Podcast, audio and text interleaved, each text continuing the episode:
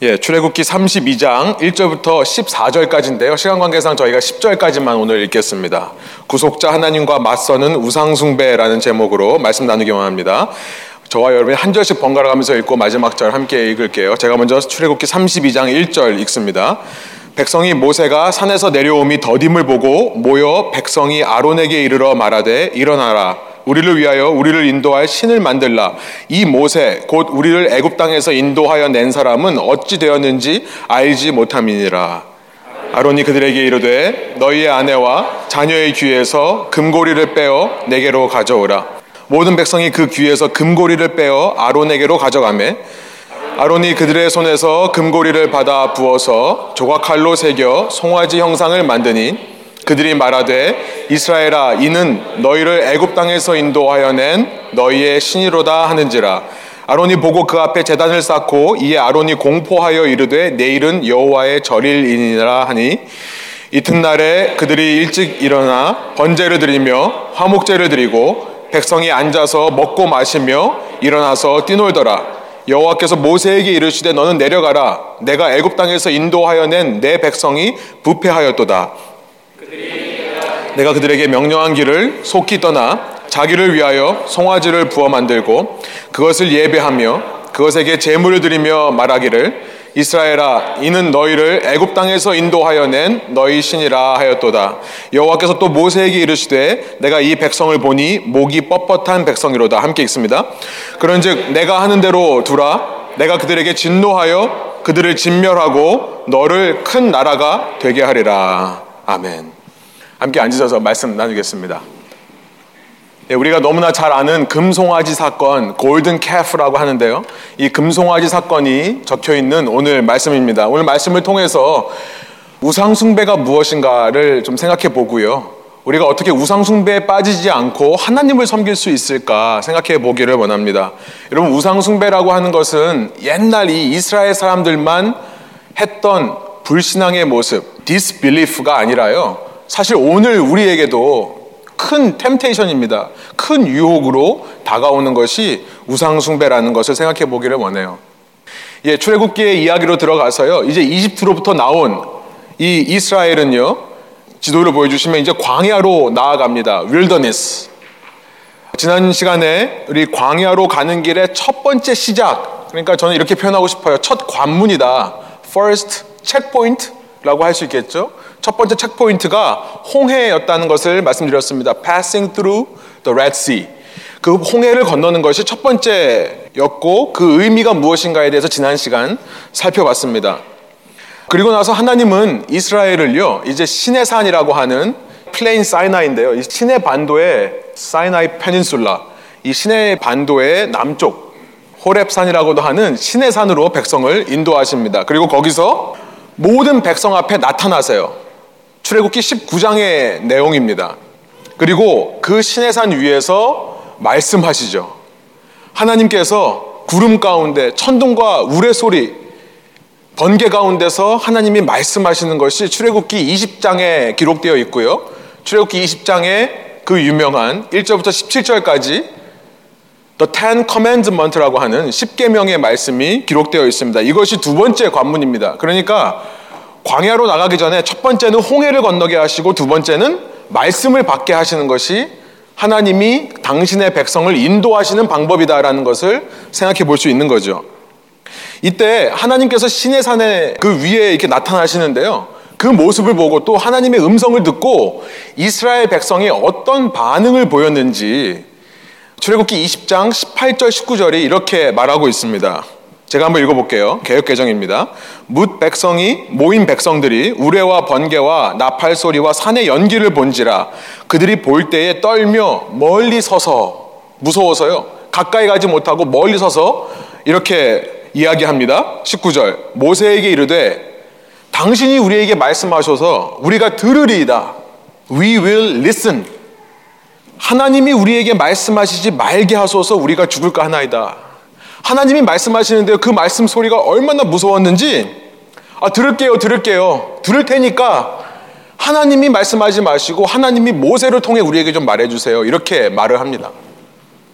하나님께서요 이들을 불쌍히 여기셨는지 그들의 요구대로 해주세요. 모세를 불러서 가까이 오라 라고 말씀하십니다. 출애굽기 이십 장 이십일 절이에요. 세번역으로 제가 한번 읽어보겠습니다. 백성은 멀리 떨어져 서 있고 모세는 하나님이 계시는 먹구름이 있는 곳으로 가까이 갔다. 그리고 여러분 이제 이십이 절서부터 이십삼 장의 마지막인 삼십삼 절까지요. 아주 하나님께서 긴 계명을 말씀하세요. 긴 계명 얼마나 긴지 아시겠죠?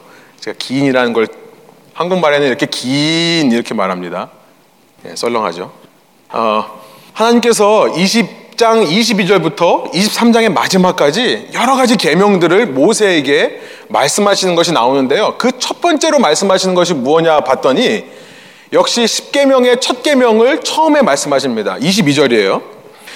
주님께서 모세에게 말씀하셨다. 너는 이스라엘 자손에게 이렇게 말하여 내가 하늘에서부터 너희에게 말하는 것을 너희는 다 보았다. 그러고 나서 이십삼 절에 너희는 나 밖에 나 외에 다른 신을 섬기려고 은이나 금으로 신들의 상을 만들지 못한다.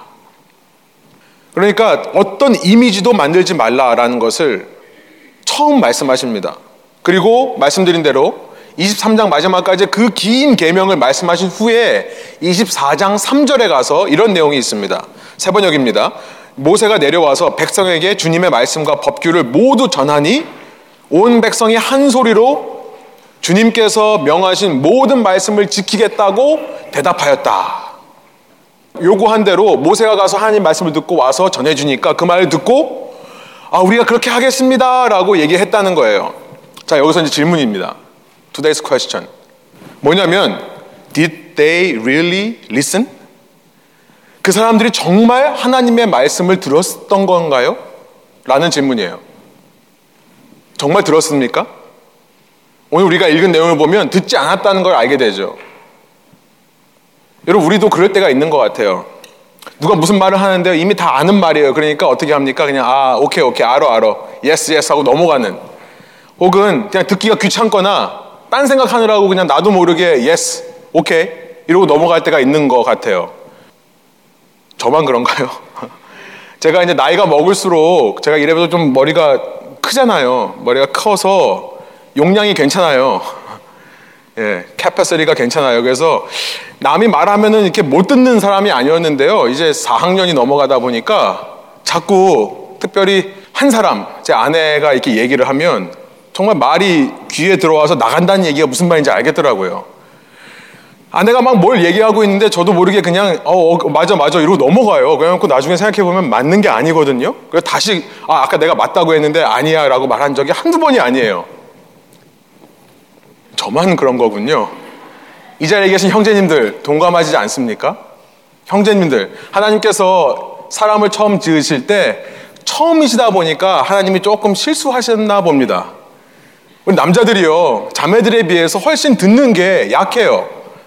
하나님께서 그렇게 남자를 지으시고 나서 창세기 이 장에 그래서 보시기에 좋지 않았다 라고 해서 좀 더 업그레이드 된 버전으로 자매님들, 좀 더 잘 들을 수 있는 이 사람들을 창조하셨는지도 모르겠습니다. 이 자매님들을 보면 저는 그런 생각이 들어요. 어떻게 보면 정말 아이폰 X 같아요. 가장 최신 버전. 저희든 남자들은 예, 투 지 폰, 옛날에 폴딩하는. 아, 오늘 분위기가 별로 안 좋네요. 예, 농담하지 않겠습니다. 예. 그런데요, 무슨 말을 해도 hear 할 수는 있습니다만 listen 하는 게 참 어렵습니다.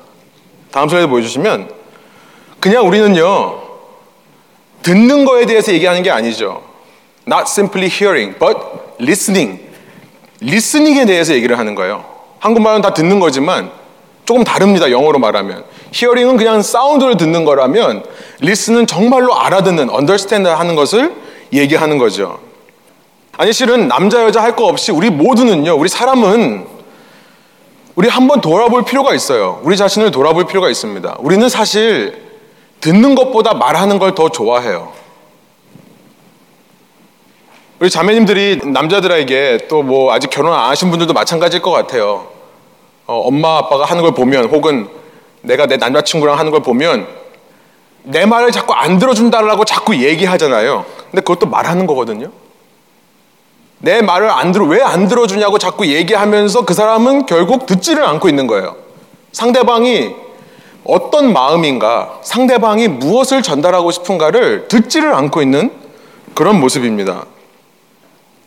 우리가 사는 세상은 어떨까요? 우리가 사는 세상을 보니까 전부 task oriented, 전부 일 중심이에요. 그러니까 빨리빨리 일 하나 끝내고 다음 프로젝트, 일 끝나고 다음으로 넘어가다 보니까 상대방이 정말 무슨 말을 하는지 들을 기회가 없는 세상입니다.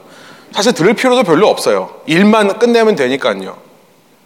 이런 세상에 살다 보니까 우리가 참 말하는 거, 내가 이런 것이 불만이다, 내가 이런 것이 내 요구다 라고 말하는 것은 쉬운데 상대방의 불만이나 상대방의 요구를 듣기가 참 힘든 것은 아닌가.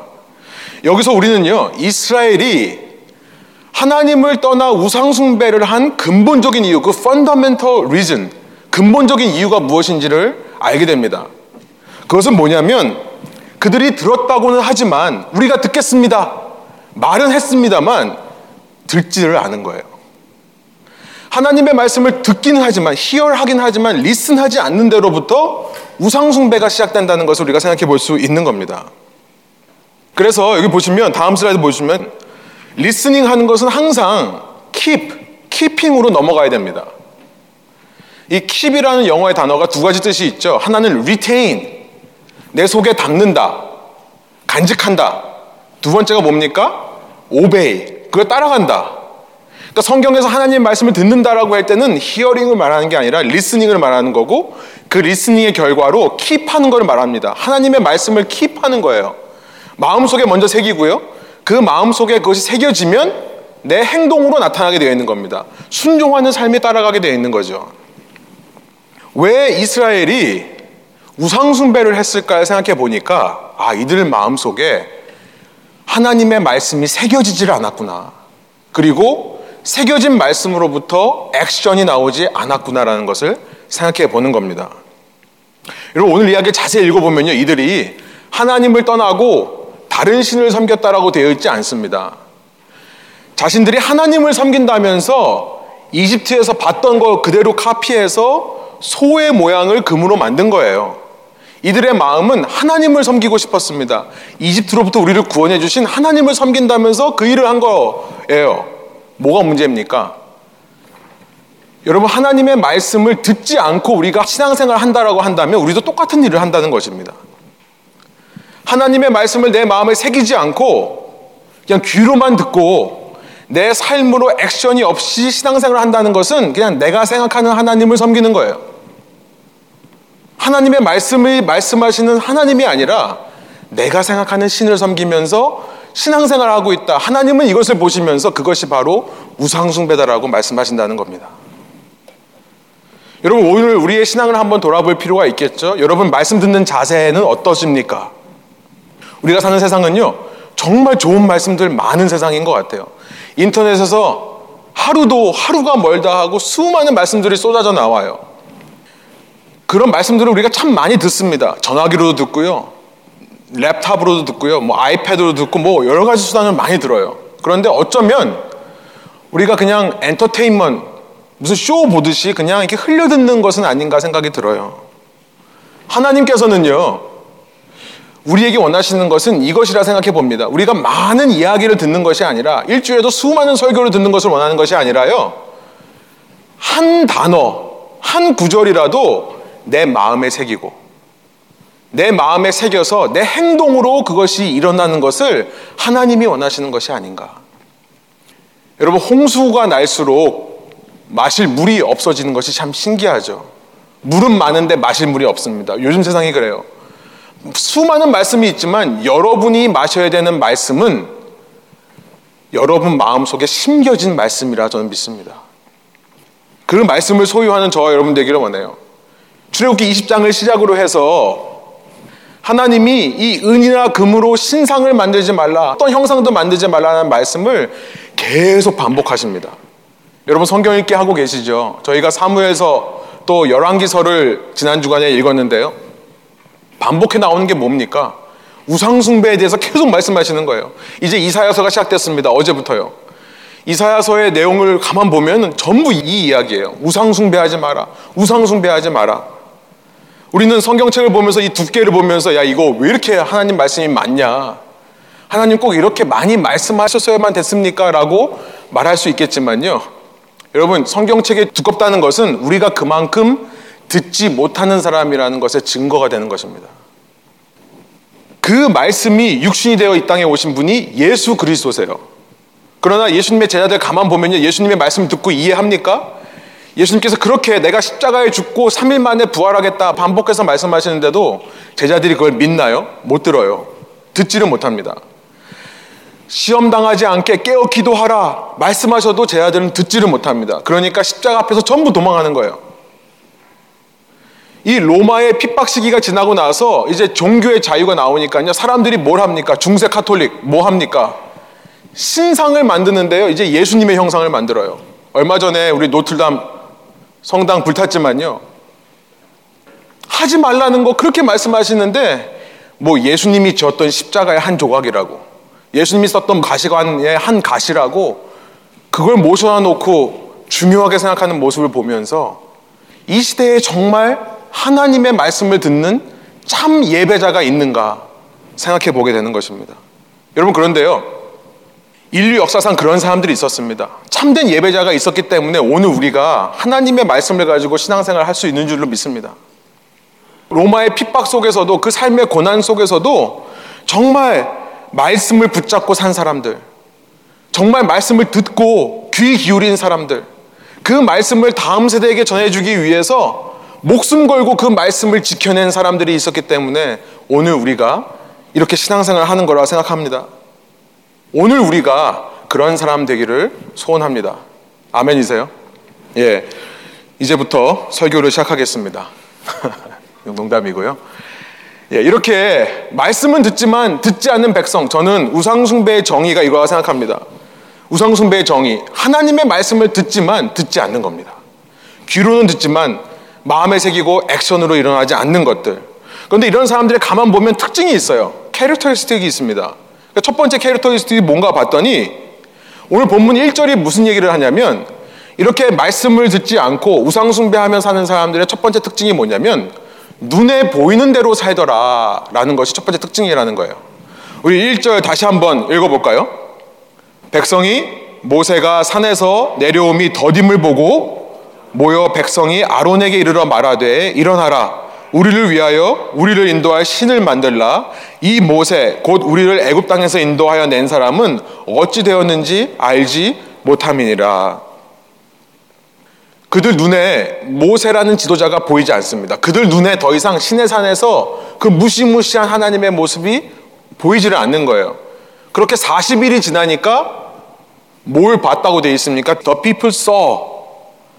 그들이 보는 대로 행하기 시작하더라. 그러면서 거기서부터 우상숭배가 시작된다는 것을 얘기를 하는 거죠. 아니, 왜 모세가 애초에 올라갔습니까? 백성들이 그렇게 무섭다고 하니까 모세가 대표로 올라간 것이 아닙니까? 저는 이런 생각을 해봤어요. 왜 사십 일 동안이나 있어야 되는가? 아마 모세도 우리처럼 부족한 인간이기 때문에 하나님이 한 번 말씀하시면 못 알아듣는 모양입니다. 하나님이 정말 크래시 코스, 집중 과외를 시키는 시간, 사십 일 동안 반복해서 하나님의 말씀을 하시면서 모세가 완전히 기억할 수 있게끔 하는 시간이 아니었나. 중요한 것은 그게 아니라 그 산 아래에 있는 백성들이요, 그 산의 위에서 보였던 하나님의 모습은 금방 잊어버리고 모세라는 지도자의 모습도 금방 잊어버리고 자신의 눈에 보이는 대로 모세의 형인 아론을 데려다가 우리가 볼 수 있는 하나님의 형상을 만들어내라라고 요구했다는 사실이 중요하다는 것입니다. 여러분, 여기서 깨닫는 사실이 있어요. 눈에 보이는 것을 따라가면 안 된다라는 사실이에요. 눈에 보이는 것을 따라가면 안 된다. 우리가 살고 있는 이 시대는요, 정말 시각적으로 자극이 많은 시대입니다. 그렇죠? 옛날 저희는 책을 읽었습니다만 요즘 아이들은 정말 컬러풀한 이 아이패드 들여다보면서 살아요. 시각적으로 굉장한 자극이 있는 시대입니다. 그런데 이 시대에서 우리가 생각할 것이 있어요. 눈에 보이는 것을 따라가면 안 된다라는 것이에요. 왜냐하면 예수님께서 이런 말씀을 하셨기 때문에 그래요. 우리가 무엇을 보는가가 우리의 상태를 컨트롤한다, 좌우한다. 마태복음 육 장 이십이 절, 이십삼 절입니다. 제가 세 번역으로 한번 읽을게요. 눈은 몸의 등불이다. 그러므로 내 눈이 성하면 내 온몸이 밝을 것이요 내 눈이 성하지 못하면 내 온몸이 어두울 것이다. 마태복음 육 장에서 이 산상수훈에서 예수님께서 너의 눈이 너의 몸의 등불과 같다. 너의 눈이 좋은 것, 건강한 것, 밝은 것을 보면 너의 온몸도 밝을 것이고 너의 눈이 나쁜 것, 어두운 것, 좋지 않은 것을 보면 너의 몸도 그러할 것이다. 이렇게 말씀하셨던 거예요. 결국 창세기 삼 장으로 돌아가 보면요, 인간의 모든 죄의 현장에는 보는 것이 있다는 것을 우리가 깨달을 수 있습니다. 아담이 하나님의 말씀을 분명히 받았습니다. 말씀 받았어요. 이 나무의 열매는 따먹지 말라. 따먹는 날에는 네가 정말 죽을 것이다. 그런데 들었습니까? 못 들었습니까? 하나님의 말씀을 흘려 들은 거죠. 그러니까 어떻게 돼요? 어느 날 갑자기 그 열매를 보니까 맛있어 보이는 거예요. 거기 분명히 보고 또 지혜롭게 할 만큼 탐스러워 보이는 겁니다. 이후 성경 전체를 읽어보시면 인간의 죄의 현장, 인간의 불순종의 현장, 인간이 우상숭배를 하는 현장마다 뭐가 등장하냐면 이 보는 것이 나옵니다. 하나님의 아들들이 사람의 딸들과 섞이기 시작하는데요, 그 사람의 딸들의 아름다움을 보고 라고 되어 있어요. 사사기에 가보면 자기 소견대로 행하더라, 자기 눈에 좋은 대로 행하더라, 이런 말씀들이 있는 겁니다. 여기서 우상숭배의 정의가 있습니다. 여러분, 우상숭배란 하나님을 떠나서 막 이상한 신을 섬기는 게 아니라요, 저는 이렇게 정의합니다. 자기 자신이 보는 것을 하나님의 말씀보다 더 믿고 신뢰하는 것이 우상숭배다. 눈에 보이는 것을 하나님 말씀보다 더 의지하는 것이 우상숭배다. 우상숭배하는 자들은요, 이상한 과면 쓰고 막 이상한 뭐 행동을 하는 사람들이 아니라요, 우리의 삶 속에서 눈에 보이는 것을 하나님 말씀보다 더 믿고 싶을 때 우상숭배가 된다는 것입니다. 어떤 사람들은 이렇게 얘기를 해요. 하나님이 계시다면 좀 증거를 보여달라. 눈에 보여주면 더 잘 믿을 것처럼 얘기하시는 분들이 있습니다. 그러나 여러분, 성경을 읽어보면 하나님께서 이미 과거에 이 이스라엘에게 그렇게 눈에 보이는 것을 충분히 보여주셨다는 것을 우리는 알게 되죠. 눈앞에서 홍해가 갈라집니다. 어떻게 안 믿을 수 있을까요? 낮에는 구름기둥, 밤에는 불기둥이 앞서서 뒤에서 인도를 합니다. 어떻게 안 믿을 수 있습니까? 새벽에는요, 만나라는 것이 땅바닥에 떨어져요. 알지 못하니까 만나라는 말이 What is this란 말이에요. 그러니까 이스라엘 사람들이요, 이게 뭐냐? 이게 뭐냐? 먹어봤어? 이게 뭐냐? 맛있다. 이랬던 거예요. 뭔지도 모르는 게 떨어지고요, 저녁에는 메추라기들이 떨어집니다. 눈에 보이는 대로 신앙생활을 해왔어요. 그런데 그들이 잠시라도 볼 수 없는 순간이 되면 뭐 하더라? 의심하더라. 믿지 못하더라. 그게 바로 오늘 본문 이야기가 아닙니까? 아무리 보여줘도요, 사람은 믿지 않습니다. 왜냐하면 눈이 몸의 등불이기 때문에 그래요. 눈에 보이는 것이 그 사람을 지배하기 때문에 그래요. 좀 더 설명해 드릴게요. 여러분, 이렇게 얘기할 수 있을 것 같아요. 그러면 끝까지 보여주시면 안 됩니까? 한 번 보여주신 거 계속 보여주시면 안 됩니까? 제가 한때 하나님을 떠났다가요, 신앙생활을 하지 않다가 돌아와서 여러 가지 질문들을 했던 것 중에 하나가 뭐였냐면, 제가 정신 차리고 어떤 한 형제를 전도하려고 하는데, 저를 만나주셨던 하나님, 다시 되돌아온 저를 받아주셨던 하나님이 그 형제를 만나주셨으면 좋겠어요. 근데 아무리 얘기해도 이 전도가 안 돼요. 그 형제가 얼마나 저보다 더 심각한 사람이었냐면, 제가 만나서 전도하면요, 나 교회 안 가. 왜? 네가 기도 안 해서. 그렇게 말하는 사람이었어요. 교회 친구들 보고, 야, 너 신앙생활 똑바로 해. 니네 기도 안 하니까 나 안 믿잖아. 이렇게 얘기했던 친구예요. 예, 대단하죠? 그래서 제가 그런 질문이 있었어요. 아, 하나님, 하늘에다가 걔 이름을 써주시면 어떨까요? 예? 걔 이름을요, 권태영.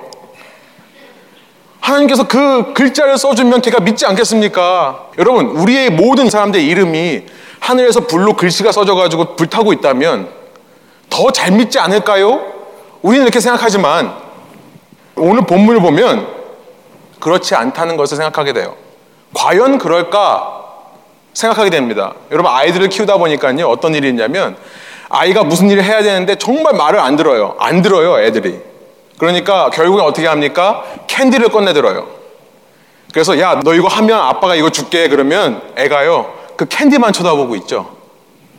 캔디만 보느라고 아빠가 말하는 거 듣습니까? 못 듣습니까? 듣기는 들어요. 그런데 걔가 하는 이유는 뭐냐면 정말 아빠의 마음을 기쁘게 해주기 위해서가 아니라 캔디 때문에 하는 거죠. 캔디를 먹으려고 하는 거죠.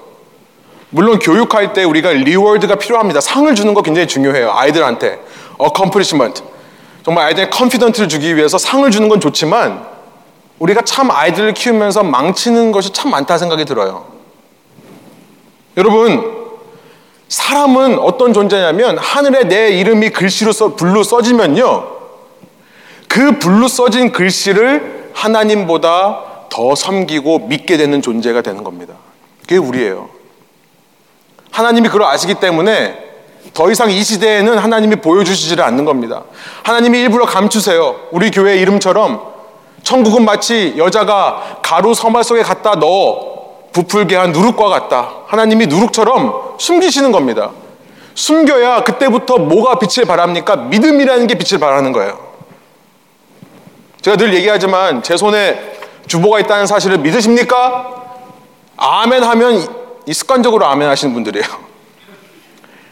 이걸 누가 믿습니까? 보고 아는 거죠. 보여주는 순간 믿질 않아요. 그런데 제가 숨기면요, 여러분 제 손에 주보가 있다는 사실을 믿으십니까? 그러면 물론 봤어요. 지금 봤지만 저 사람이 그래도 거짓말 할 것 같지는 않을 것 같아. 당신이 그렇게 말하니까 믿겠습니다. 이게 믿음이죠. 그렇죠? 별로 안 믿어져요. 예, 그게 믿음이죠. 하나님께서 보이지 않는 겁니다. 그래서 눈에 보이는 것과 상관없이 하나님이 살아계시고 하나님이 나와 함께 하시고 나를 사랑한다 라고 하는 것을 믿는 것이 참된 믿음입니다. 그 믿음이 하나님을 기쁘게 하는 믿음이라는 거예요. 이것이 하나님이 우리에게 받으시기 원하는 참된 신앙의 고백이라는 것입니다. 그걸 위해 하나님께서 감추신다는 거예요. 지난 주간에 한 형제가, 제가 허락을 받았습니다. 한 형제가 누군지 다 알겠지만 예, 멀리 가서 자비 인터뷰를 보고 왔어요. 그런데 월요일이 됐는데 소식이 없어요. 월요일날 결과가 나온다고 했거든요. 그래서 아내한테 얘기했어요. 왜 연락이 없냐? 전화해볼까 말까. 근데 바로 연락이 없는 거 보니까 별로 안 좋은 소식인 것 같아서 그냥 기다리고 있었습니다. 토요일이나 돼서, 어제나 돼서 알았어요. 그 소식을. 안 됐대요. 너무 쌤통이라는 식으로 말한 건 아니고요. 근데 이 형제가 말하면서 뭐라고 하냐면 이런 얘기를 하더라고요.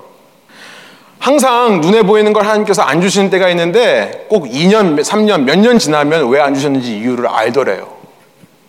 그러니까 아무렇지도 않은 거예요. 주시면 감사하지만 주시지 않으면 또 하나님께 다른 뜻이 있으신가 보다 훌훌 터는 거죠. 저는 그 얘기 듣고 이 말씀을 준비하고 있던 차에 계속 그 얘기가 마음에 떠올랐어요. 하나님이 우리에게 정말 받으시기 원하는 신앙 고백이 그게 아닌가. 우리가 그 고백을 드리지 않는다면 우리는 어쩌면 우상 숭배를 하고 있는 것이다. 여러분, 우상 숭배는요, 마치 눈에 보이는 것이 전부인 것처럼 불안하고 초조해하는 것이 우상 숭배입니다. 아까 우리 마태복음 육 장 말씀을 드렸는데요, 눈이 몸의 등불이다. 그 이유를 한번 쭉 읽어보십시오. 예수님께서 뭐라고 말씀하시냐면 그 바로 후에 사람이 하나님과 재물을 겸하여 섬길 수 없다고 말하면서 너희는 이방인처럼 무엇을 먹을까, 무엇을 마실까, 무엇을 입을까 걱정하지 말라. 왜냐하면요, 걱정한다는 자체가 우상숭배인 거예요. 하나님을 신뢰 못하는 거니까요. 눈에 보이는 것을 따라가는 거니까요. 뭘 먹을까, 뭘 마실까, 뭘 입을까, 눈에 보이는 것을 따라가는 거니까요. 여러분, 걱정도 죄입니다. 불안도 죄입니다. 하나님께 맡기세요. 하나님이 함께 하신다고 믿으세요. 그 믿음의 고백을 평안할 때 하는 게 아니라요, 지금 여러분 자리에서 하는 것을 하나님이 원하시는 줄로 믿습니다. 이것이 우상 숭배자들의 첫 번째 특징이라면요, 두 번째 특징은 뭐냐면, 말씀은 듣긴 하지만 듣지 않는 사람들. 우상 숭배자의 특징 또 하나는 뭐냐면 눈에 보이는 것들을 하나님 말씀보다 의지하는 것은 첫 번째고요, 두 번째, 하나님께서 주신 것을 눈에 보이는 것을 얻기 위해 사용하더라. 이게 두 번째 특징입니다. 그러니까 첫 번째는 눈에 보이는 것을 하나님 말씀보다 더 의지하는 거고요. 두 번째 특징은 뭐냐면 하나님께서 내게 주신 것들을 눈에 보이는 것을 위해 사용하더라. 이 절부터 사 절까지의 내용이 그거죠. 제가 한번 읽어볼게요. 아론이 그들에게 이르되 너희 아내와 자녀의 귀에서 금고리를 빼어 내게로 가져오라. 모든 백성이 그 귀에서 금고리를 빼며, 저 이거 읽을 때마다 아이엠에프 생각나요. 아이, 무슨 아이엠에프입니까? 이 귀고리를 빼가지고요 아론에게 가져가요. 그러니까 사 절에 뭐라고 하냐면 아론이 그들의 손에서 금고리를 받아 부어서 조각칼로 새겨 송아지 형상을 만드니 그들이 말하되 이스라엘아 이는 너희를 애굽 땅에서 인도하여 낸 너희의 신이로다 하는지라. 여러분 이 금고리가 어디서 나온 걸까요? 아니 지금 평생을 이집트에서 노예로 살던 사람들이 이 금이 어디서 났습니까? 어디서 났죠? 출애굽기 읽어보신 분들은 알죠? 출애굽기 십이 장에 가보면 열 번째 재앙, 그 첫 번째 아들이, 첫 번째 장자, 가축이건 사람이건 첫 번째 난 것이 죽는 그날 하나님이 무슨 말씀을 하시냐면 십이 장 삼십오 절 삼십육 절 개역개정을 제가 읽어보겠습니다. 이스라엘 자손이 모세의 말대로 하여 애굽 사람에게 은금 패물과 의복을 구하매, 첫 아들이 죽어서 지금 막 슬퍼하고 있는 이집트에 가가지고요, 야 너 금은 내놔, 옷 내놔. 이게 어떻게 보면 전문용어로 삥 뜯는 것 같은, 예 모르세요? 약간 이렇게, 예 넘어가겠습니다. 시간 없으니까요. 남의 물건을 훔치는 것처럼 보이지만, 도둑질하는 것처럼 보이지만 그게 아니라요.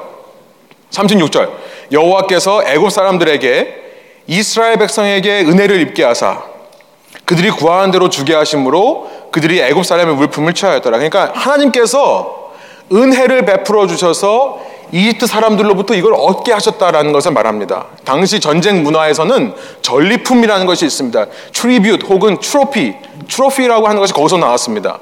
전쟁에서 승리한 사람이 진 사람에게 물건을 요구할 권리가 있어요. 그것을 승리의 기념으로 전리품으로 취했고요. 거기서부터 트로피라는 게 나왔죠. 지금 이스라엘이 이 전쟁을 하기 위해 한 건 아무것도 없습니다. 어린 양의 피를 그냥 문설주에 바른 것밖에 없어요. 하나님께서 싸우셨습니다. 하나님께서 그 영광을 이스라엘에게 주시는 거예요. 그래서 이스라엘이 당당하게 이긴 사람으로서 이집트로부터 이걸 취하게 하시는 겁니다. 어디서부터 난 거예요? 이집트로부터 이 금, 은이 온 게 아니라 하나님으로부터 온 겁니다. 이집트 사람들이 준 게 아니라 하나님이 주신 거예요. 여러분 우리의 인생도 마찬가지죠. 여러분 지금 통장 어카운트에 얼마 있으십니까? 말하지 마세요. 시험 드니까요. 예. 예. 여러분 가지고 있는 모든 소유 누구로부터 온 것입니까? 다른 사람 은행 어카운트에서 내 은행 어카운트로 온 거 아닙니다. 하나님께서 주신 거예요. 내가 열심히 노력해서 번 겁니까? 물론 그렇죠. 그런데 하나님이 나에게 사람을 만날 수 있게 하지 않으셨다면, 하나님이 나에게 일할 수 있는 지혜와 체력과 에너지를 주지 않으셨다면, 내가 건강하지 않다면, 내가 기억력이 없다면 이 모든 것이 있을 수 없던 것이었습니다.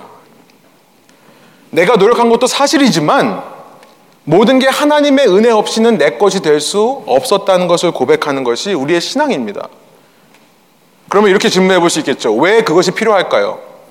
여러분 이 이집트로부터 구원받은 이 이스라엘이요, 이제 광야 생활을 합니다. 그런데 광야 생활에 왜 금귀고리가 필요하죠? 왜 필요할까요? 여러 가지가 있겠지만 가장 먼저 성경에 등장하는 것은 뭐냐면 출애굽기 삼십오 장에 가면 어떤 일이 있습니까? 이제 성막을 만드는데 백성들이 자기가 가지고 있는 금, 은 이런 소유물들을 기쁨으로 자원해서 하나님께 드릴 수 있도록 하시기 위해 하나님이 주시는 거예요.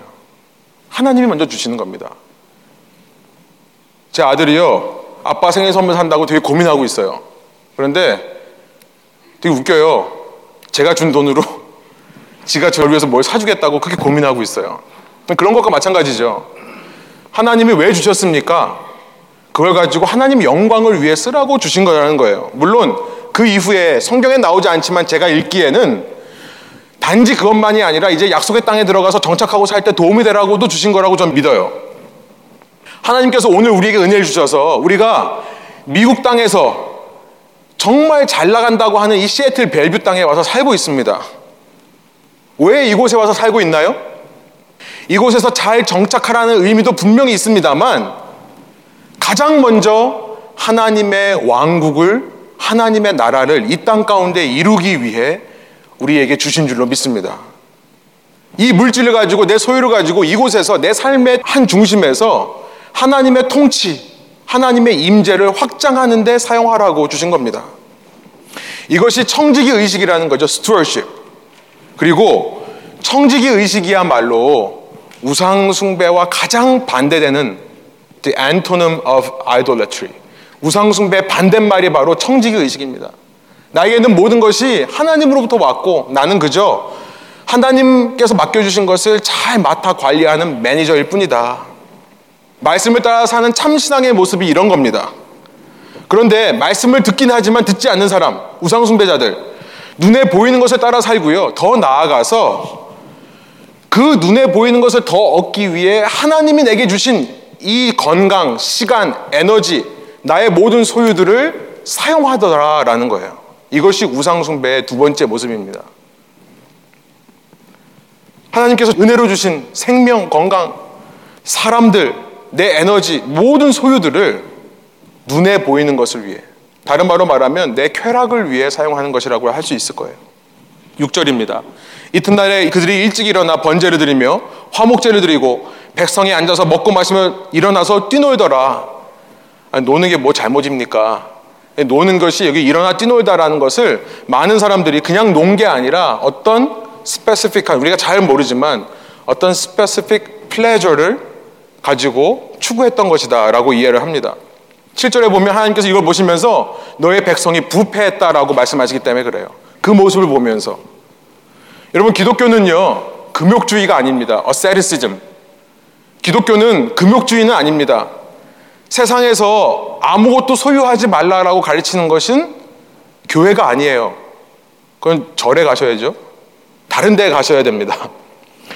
저희는요 무소유를 말하는 데가 아닙니다. 하나님의 여러분이 향한 목적은 뭐냐면 무소유하는 게 아니라 이 도시 속에서 하나님의 나라를 이루는 것이 하나님의 목적인 줄로 믿습니다. 내가 가진 것을 가지고, 내 시간과 건강과 에너지와 내 소유를 가지고 내 삶에 하나님의 통치 영역을 조금이라도 확장하는 것을 위해 하나님이 이 땅에 두신 것이다. 그리고 여러분에게 이 풍족한 삶을 허락하신 것이다. 그것이 하나님이 기뻐하는 삶이 아닌가. 여러분, 밥 한 끼를 먹어도 그냥 배고픔 해결하기 위해 먹는 것이 아닙니다. 맛집 따라다니면서 더 맛있는 거 찾기 위해 먹는 것도 아닙니다. 밥을 먹더라도 첫 번째는 하나님의 영광을 위해, 하나님 감사합니다, 나에게 이런 맛있는 것을 주셨다니 정말 감격하지 않을 수 없습니다.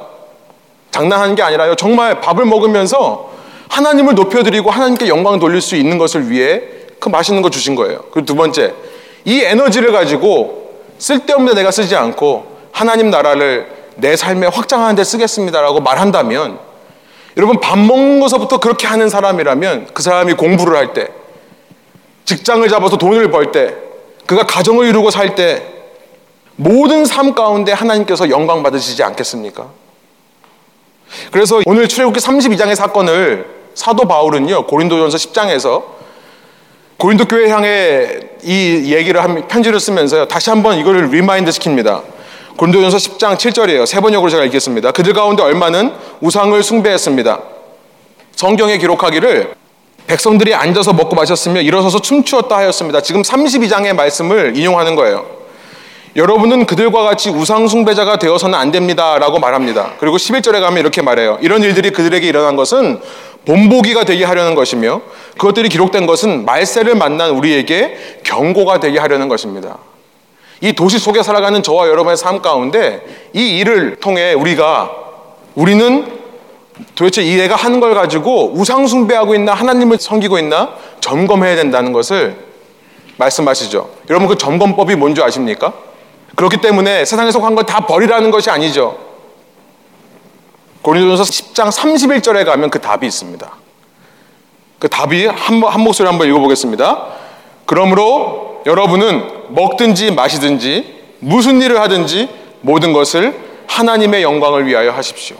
우상 숭배를 이길 수 있는 힘을 말씀하시는 거예요. 하지 말라. 아예 야, 좋은 차 꿈도 꾸지 마. 좋은 집 꿈도 꾸지 마. 풍족하게 먹고 살 것도 꿈도 꾸지 마, 이게 아니라요. 무얼 하더라도 그걸 가지고 하나님의 영광을 한다면 그것이 우상숭배를 이기는 힘이다라고 말씀하는 겁니다.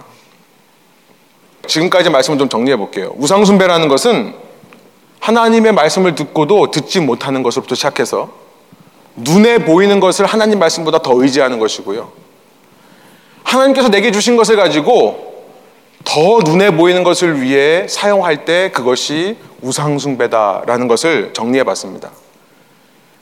하나님께서는 우상숭배하는 자들을 어떻게 하실까요? 오늘 본문 이제 마지막 구 절부터 십일 절을 보면 하나님께서 참지 않으신다는 것을 알게 돼요. 아니, 더 정확히 말하면 하나님은요, 그렇다 하더라도 이스라엘 백성이 지금이라도 하나님의 말씀을 듣고 회개하면 용서하시는 하나님이십니다. 이제 삼십이 장 이후에 보면요, 기회를 줘요. 모세를 통해 여호와의 편에 선 자들은 다 이쪽으로 와라. 그런데요, 끝까지 이쪽으로 오지 않고 끝까지 그 금송아지를 향해 춤추며 노래하며 일어나 뛰노는 사람들이 있었습니다. 삼천 명이 있었어요. 그 사람들을 어떻게 하십니까? 모세를 시작해서 레위 지파의 손에 죽게 하세요. 하나님께서 그럼에도 불구하고 우상숭배에도 불구하고 지금 그 말씀을 듣고 회개하면 용서하시는 하나님이세요. 그러나 용서하지 않고 참지 않으신 것이 하나 있는데 뭐냐면 구 절에 나와 있는 목이 뻣뻣한 사람. 구 절, 여호와께서 또 모세에게 이르시되 내가 이 백성을 보니 목이 뻣뻣한 백성이로다.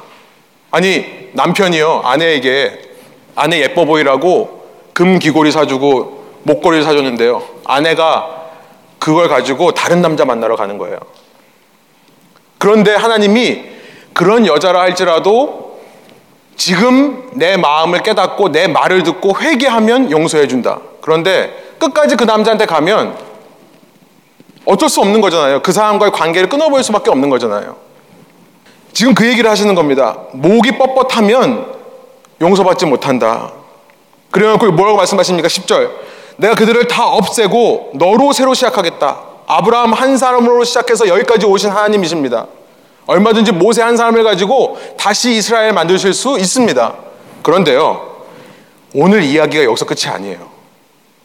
그래서 십일 절부터 십사 절이 너무나 중요합니다. 시간상 읽지는 않았습니다만 십일 절부터 십삼 절에 보면 하나님이 이렇게 말씀하셨는데도 모세가 뭐 합니까? 중보기도를 해요.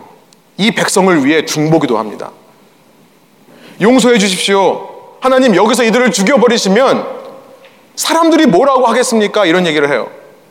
아니, 이집트라는 나라에 그렇게 재앙을 내리셔서 자기 백성을 끌어내셨는데 여기서 죽여버리면 하나님이 주위 사람들에게 어떤 분이라고 소문이 나겠습니까? 아니, 후대 사람들이 이 기록을 보면서 이 성경 삼십이 장의 말씀을 읽으면서 하나님이 어떤 분이라고 하겠습니까? 모세가 얘기하는 거죠. 아브라함과 이삭과 야곱에게 했던 그 언약을 기억해 주십시오라고 간구를 했더니 어떻게 하셨다고요? 하나님께서 십사 절 한 목소리를 읽습니다. 모세가 이렇게 간구하니 주님께서는 뜻을 돌이키시고 주님의 백성에게 내리시겠다던 재앙을 거두셨다. 하나님께서 재앙을 거두셨다. 많은 사람들은 하나님이 그러니까 열받으셔가지고 전염병을 보내가지고 다 쓸어버렸다라고 이해하지만 하나님이 재앙을 막으신 겁니다. 스스로 재앙을 막으세요. 오늘 가스펠 프로젝트 교재에 보니까 너무나 멋진 표현을 썼더라고요. 하나님께서 모세를 중보자의 자리로 밀어넣기 위해 이렇게 말씀하신 것이다. 어, 저는 이 말씀이 너무나 동감이 됩니다. 아, 하나님께서 모세로 하여금 이렇게 백성들을 위해서 중보기도 하게 하기 위해서 내가 이 백성 다 죽여버리겠다라고 말했던 것이구나. 여러분, 이 이야기에서 우리의 마지막 적용이 있기를 원해요. 좀 길었습니다만 제가 설교를 한번 정리해 볼게요. 지금까지 딴 생각하셨던 분들은, 못 들으신 분들은 지금부터 들으시면 됩니다.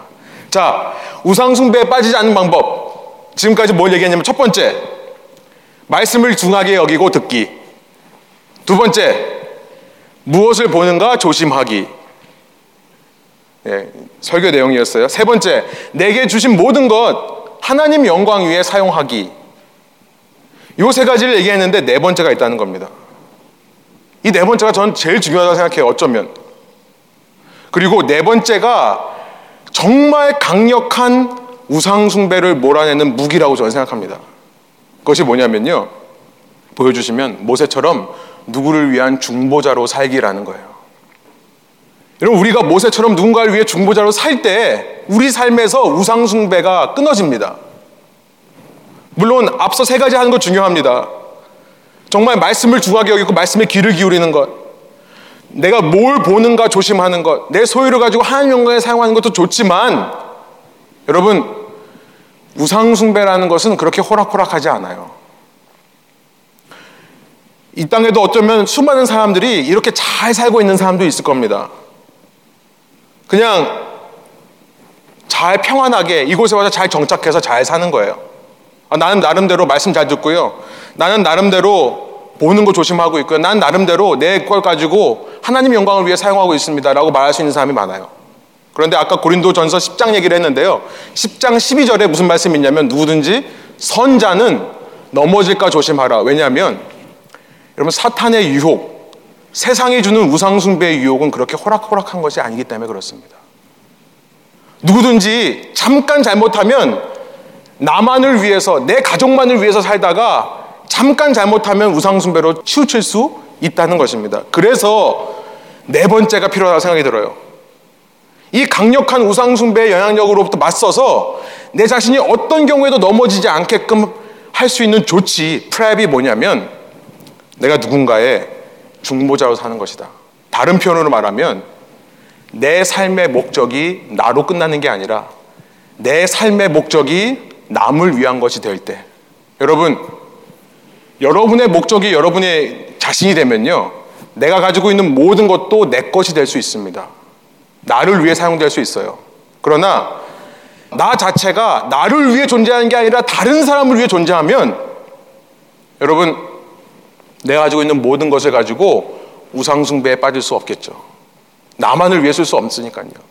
내가 가진 모든 것은 목적이 아니라 도구가 되는 겁니다. 내가 누군가를 위한 삶으로 산다면, 제 얘기를 쉬운 예로 한번 들어서 얘기해 드릴게요. 죄송한 말씀을 드립니다. 목회, 첫 번째, 말씀을 잘 듣고 하는 것 중요합니다. 목회하는데요. 두 번째, 목회하면서 무엇을 보는가 조심할 때가 참 많아요. 눈에 보이는 것만 보지 않고 하나님의 임재를 생각할 때가 참 많이 있습니다. 세 번째, 목회를 하면서 내가 가지고 있는 모든 것 하나님의 영광 위에 살아요. 그런데도 목회가 쉽지 않더라고요. 목회가 어렵습니다. 넘어지기가 너무 쉬워요. 목사님들이 다 이렇게 사시는 분들 아닙니까? 그런데도 넘어지기가 쉬워요. 정말 죄송한 말씀입니다만 한때 작년에 참 어려운 시간을 겪으면서, 아, 제가 몇몇 분들하고 좀 얘기했지만, 좀 기도 부탁을 드렸었지만, 아, 목회가 내 길이 아닌가 보다. 어, 목회를 더 이상 해야 되나. 솔직히 제가 표현은 안 했습니다만 그런 시간이 있었습니다. 제 아내하고 참 많이 고민을 했어요. 기도하면서. 그런데요, 네 번째, 한 달 이런 생각도 했었어요. 내가 세상에서 돈 벌면 얼마나 벌 수 있을까, 한 달에. 이런 생각도 했었습니다. 그런데 네 번째예요. 저를 생각하면 힘들고 못하겠어요. 그런데 여러분들을 생각하니까 이겨낼 수 있더라고요. 여러분들을 생각하니까 내가 누구를 위해 목회하는가, 내가 내 자신을 위해 목회하는가, 아니면 지금도 나를 바라보고 함께 교회를 이루는 여러분들을 위해 목회하는가. 아, 이 네 번째 생각을 하니까 그 위험한 슬럼프에서 벗어날 수 있게 되었습니다. 이 말씀을 드리는 것은 이것이 지나간 것이었기 때문에 말씀드리는 거예요. 무슨 말씀인지 이해가 되시겠죠? 제가 한동안 쇼핑센터에 갔습니다. 제가 쇼핑하는 거 되게 좋아해요. 생긴 게 이래도 쇼핑하는 거 되게 좋아했어요. 근데 뭐 새로운 뉴 패션이 아니라 미국은 참 재밌더라고요. 뭐 하나가 신상품이 나오는데 한 이 주 지나면 반값이에요. 또 지나면 또 삼십 퍼센트 또 오프예요. 그 재미가 있더라고요. 그래서 매번 쇼핑센터에 가가지고 얘 가격 언제 떨어지나 이런 거 체크했었어요. 이십 대 때. 예, 지금은 상상이 안 되시죠? 생긴 게 저런 일. 근데 어느 순간 그것이 우상숭배적인 마음이라는 것을 생각이 들었어요. 그러면서 쇼핑센터에 한동안 안 갔습니다. 저곳은 우상이 판치는 곳. 제 스스로 그랬어요. 그런데요, 그게 우상숭배를 이긴 게 아니죠. 그게 이긴 게 아닙니다. 피한 겁니다. 나중에 어떤 사실을 알게 됐냐면, 제가 어떤 교회 전도 프로그램에 속해서 전도하다가 뭘 알게 됐냐면, 쇼핑몰에 가면 수많은 옷들도 많지만 거기 앉아있는 사람들이 참 많다는 걸 알게 됐어요. 그게 보이더라고요, 어느 순간. 쇼핑몰에 나와서 앉아있는 사람들 얘기를 해보면요, 정말 인생에 낙이 없습니다. 즐거움이 없어요. 그러니까 여기 나와가지고 그냥 사람들 구경하는 거예요. 근데 그 사람들하고 얘기를 하다 보니까, 그리고 그 사람들하고 얘기하기 위해 쇼핑몰에 가다 보니까, 여러분 뭘 느끼는 줄 아세요? 쇼핑몰에 있는 그런 옷들이나 이런 것들이 더 이상 저를 유혹하지 않습니다. 제 목적이 분명하기 때문에 그래요. 피해서 우상숭배에서 벗어나는 게 아니라요, 그 상황 속에서 내가 가진 걸로 누군가를 위해 살려는 노력을 할 때 우상숭배가 저절로 끊겨나가는 거예요. 말씀을 마무리해 볼게요. 아브라함에게 하나님께서 복을 주십니다. 아브라함만 잘 먹고 잘 살라는 거였습니까? 아니요. 아브라함으로 하여금 blessing for all nations, all people, 모든 사람을 위한 블레싱이 되라 라는 의미에서 복을 주신 거예요. 그래서 한국말 번역이 이렇게 하니까 너무 좋더라고요. 너는 복이 될지라고 얘기하지만 저희는 복의 통로가 될지라. 너무나 좋은 표현인 것 같습니다. 내 자신이 목적이 아니라 통로가 될 때, 누군가를 위한 도구가 될 때, 이것이야말로 우상숭배를 이기는 가장 강력한 무기가 된다는 것을 꼭 기억하십시오. 여러분이 가지고 있는 이 모든 소유, 누굴 위해 쓰고 있습니까? 누군가를 위해 쓰는 것이 바로 여러분 자신을 살리는 일이라는 것을 기억하시면서, 그에 대한 합당의 헌신이 있을 때요, 여러분, 저는 이 도시 가운데 주님의 왕국이 전파되고 확장되는 놀라운 일들이 저와 여러분 통해 일어날 줄로 믿습니다. 함께 기도하시겠습니다. 하나님, 이 시간 저희가 주님과 함께 연합하는 이 성찬 예식을 참여하면서 이 세상에서 우상숭배자가 아닌 정말 하나님을 사랑하고 주님을 따르는 주님의 백성으로, 주님의 제자로, 주님의 교회로 살기를 다시 한번 결단합니다.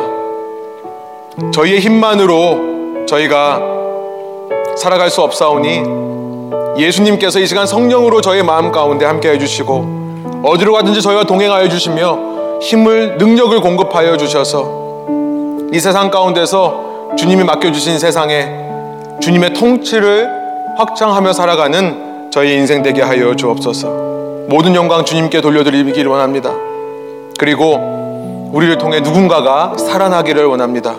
주님께서 저희를 사용하여 주시고 인도하여 주실 것을 믿고 감사드리며 예수 그리스도 이름의 영광을 위하여 기도합니다. 아멘.